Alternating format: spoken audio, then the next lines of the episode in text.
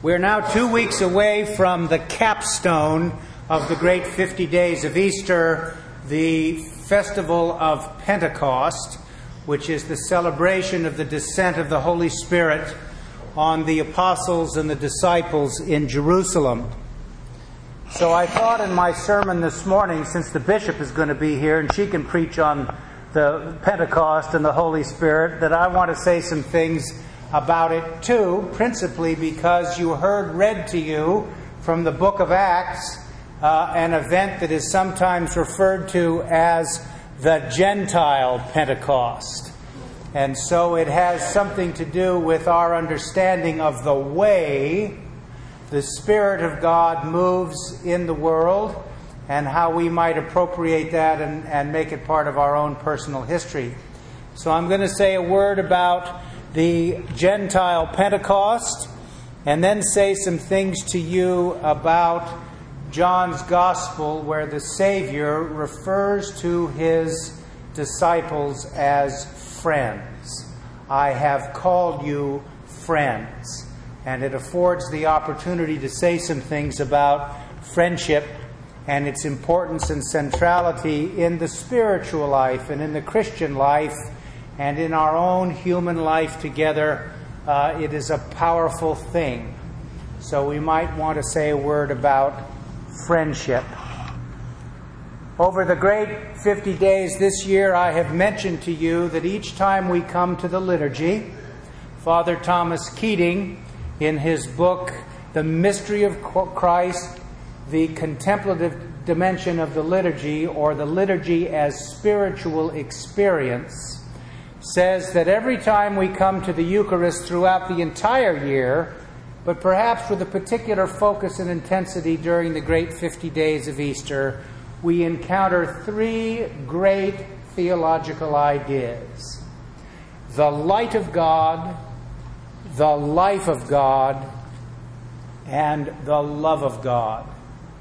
And so, whenever we speak about the deep things of Christian faith and belief, like God's Spirit, we always need to remember that it's part of the light of God, the wisdom that comes to us through our practical experience and relationship, the illuminative processes of God at work in each of us and in the community of faith, and for that matter, any intentional community that seeks to know the truth and seeks to know how to recover its vision if that's what's necessary and how it now proceeds to be effective in the world we encounter the life of God, which is the ability to, in some way, be transformed by the Spirit. And the love of God is the power of transformation and change present to us always uh, when God, coming in an inward way to enlighten and strengthen us, is there. The circumcised believers who had come with Peter were astounded that the gift of the Holy Spirit had been poured out even on the Gentiles, for they heard them speaking in tongues and extolling God. Now, you know, most of the time in the New Testament, at least, we think of Gentiles in a positive way, because after all, we're Gentiles. So, you know, I had a Jewish friend of mine uh, was with me at some, I don't know, ecumenical do where we, we were with some Mormons. And uh, he said to me, You know, this is one of the rare occasions where both you and I are Gentiles in this circumstance.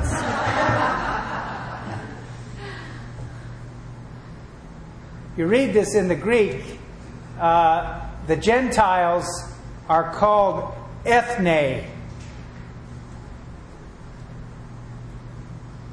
Those people. What do we get from the Greek word ethne? Ethnic, right? Those people. As opposed to another way to refer to a group in the New Testament, Laos, not the country. Laos which means our people. So the church refers to all of the people of God as laos, not ethne. So maybe this particular passage is about a struggle that is taking place. In the book of Acts here, the story is that the people who are not ethne are referred to as the circumcised, not the Jews. They're identified by their defining act that constituted them as a people, at least for all the males. Right? Since Abraham, as opposed to those who are not circumcised and therefore unclean and perhaps immoral, which was a view that was widely held. So, why is this in the book of Acts? It's in the book of Acts because Luke is at pains to say something that we need to keep in mind.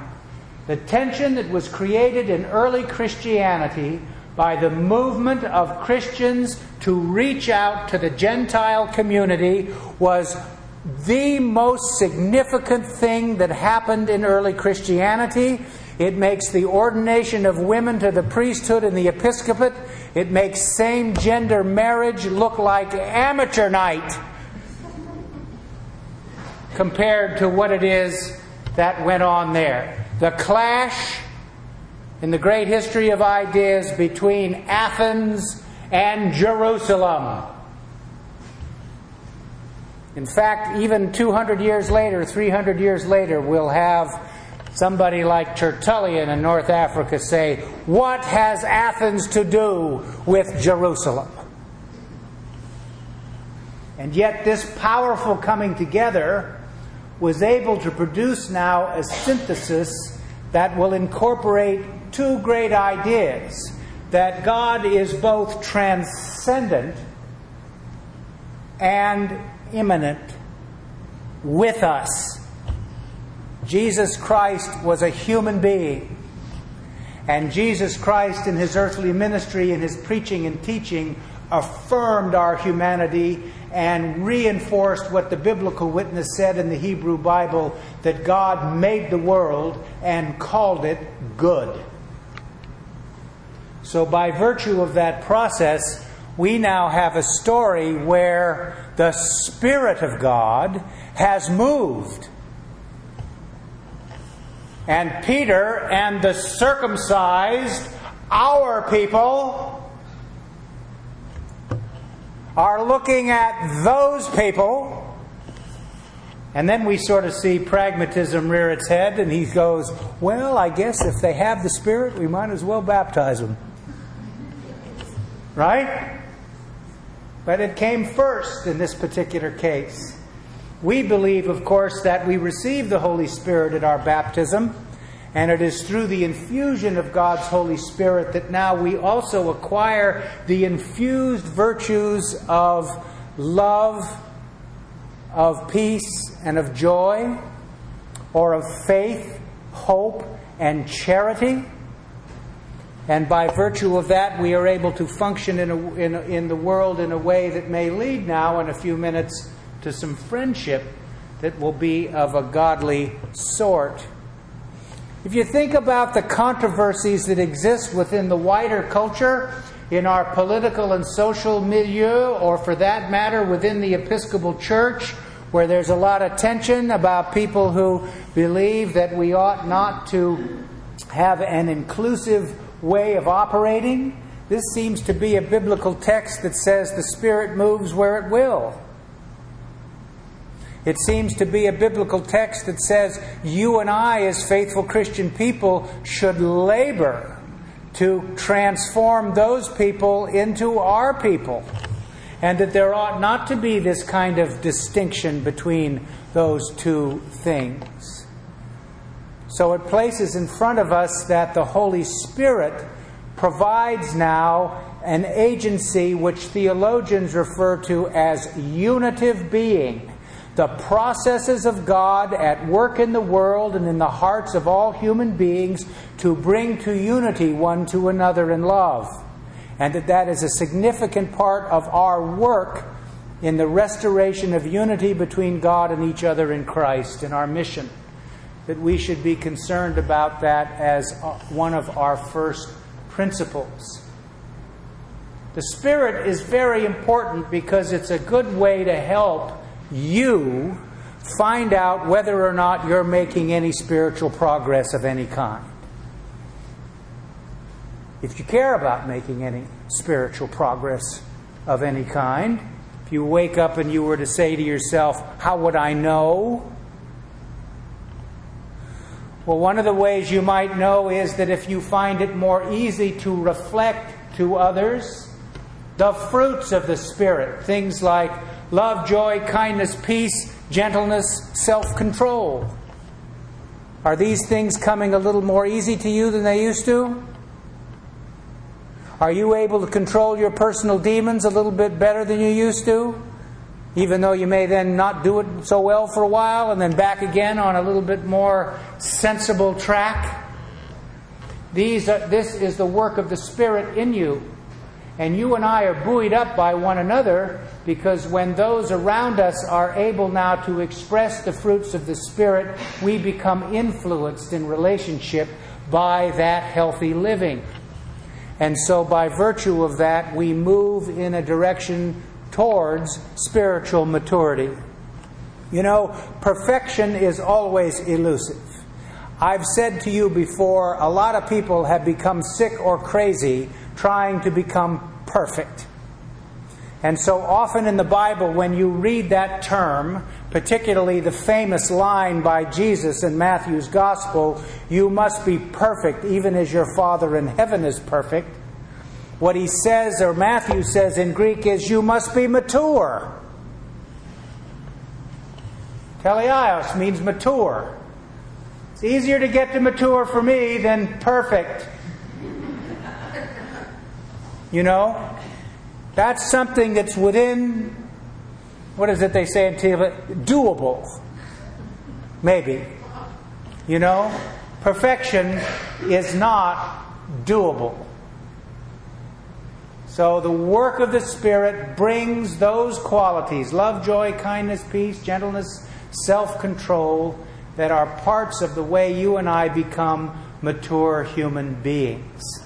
So the reading from Acts today says that part of the saving history of God, this is reading about the history of salvation, part of the saving history of God, both corporately and personally, has something to do with being open to seeing the Spirit act as it will and that you and I would be best served to conform ourselves to what clearly is the manifestation of the Spirit in big and small ways in our lives. And in the community of faith we call the church, we see things made present to us over time where the Spirit's work needs to be honored, even if it's a little ahead of us in terms of how we think it ought to be. In the gospel for today, Jesus, this is part of the beginning of a section in John's gospel of his uh, discourses about the nature of the Christian life, seen and understood in light of the resurrection, even though in John's gospel, what he's saying today is a prelude to what will happen uh, in his trial and crucifixion and so on. It's about some ways of being in the world in relationship to God. And Jesus today refers to the disciples as friends. And it raises the whole question of what friendship is all about. You know, when Jesus was exercising his earthly ministry in the ancient world, friendship was highly valued. And like love, the Greeks, for example, had a lot of different words for friendship. One of the ways you could define friendship is, strictly speaking, the mutual goodwill of two persons who accept each other profoundly. I don't know about you, but I have developed some strong friendships in my life that didn't start out with either the hope or the belief that they would be friendships. And some, sometimes I've gotten into friendships where I've just sort of backed into them. And I know that's true for other people, at least anecdotally. And so there's something about the uh, learning to take other people seriously or the understanding of the nature of the bond of friendship that has deep spiritual import. When we talk about friendship, you know, we talk about friendship with other people. Uh, what's the old word? Um, you know, you, you can pick your friends, but you can't pick your relatives, or something like that. So sometimes we forget that we're called to be friends with those people that are closest to us, and often that's the hardest thing to do, isn't it? Why is it that we pay the least attention to the people that we love most? Or we take less seriously from time to time. I, this may sound awfully cynical. You may think, why did we? I really do believe in the little aphorism that familiarity breeds contempt. I absolutely do. I think it's great wisdom.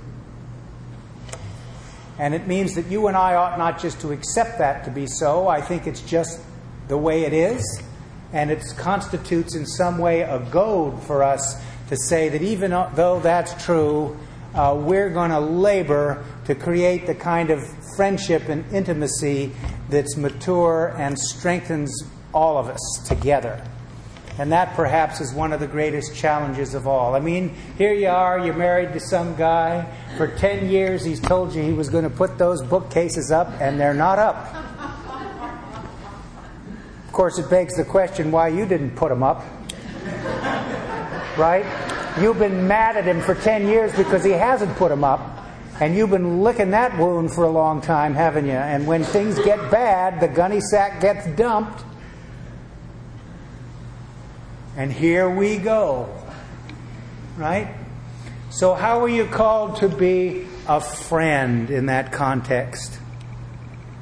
Jesus does something wonderful when he says this to the disciples because he creates now a relationship with him of mutuality and equality. Not hierarchical so much, you see, but one where when we're friends, there is some mutuality. And we have the gospel guarantee and witness that in this particular case, Jesus is not a fair weather friend. When I was a kid, my family used to talk a lot about fair weather friends. I don't know about your family. And maybe some of you and me have been fair weather friends to other people. You know? Sometimes it's pretty challenging and pretty tempting. What if you've had somebody who is a friend of yours who gets themselves in hot water? Do you stick? Or do you say, you know what, this is just too hard, I can't do this, I'm stepping away? Sometimes you may need to for your own survival. And sometimes maybe you need to be there in a way that makes a difference. And Jesus laid down his life for his friends. And so, thinking about how and when that might be something we would do, not maybe physically getting killed, but, you know, your reputation, your livelihood, a lot of these kinds of things come into play. One of my organists at Christ Church Sausalito before Mark said to me one time when we were talking about Hitler's Germany, she said, I always like to think that when it got really hairy and people were getting taken out of their houses at 3 o'clock in the morning, and stuff was happening like that, that I would step up and I would say, This cannot go. I'm getting, as my grandfather would have said, joining the Bolsheviks and getting in the bomb throwing department.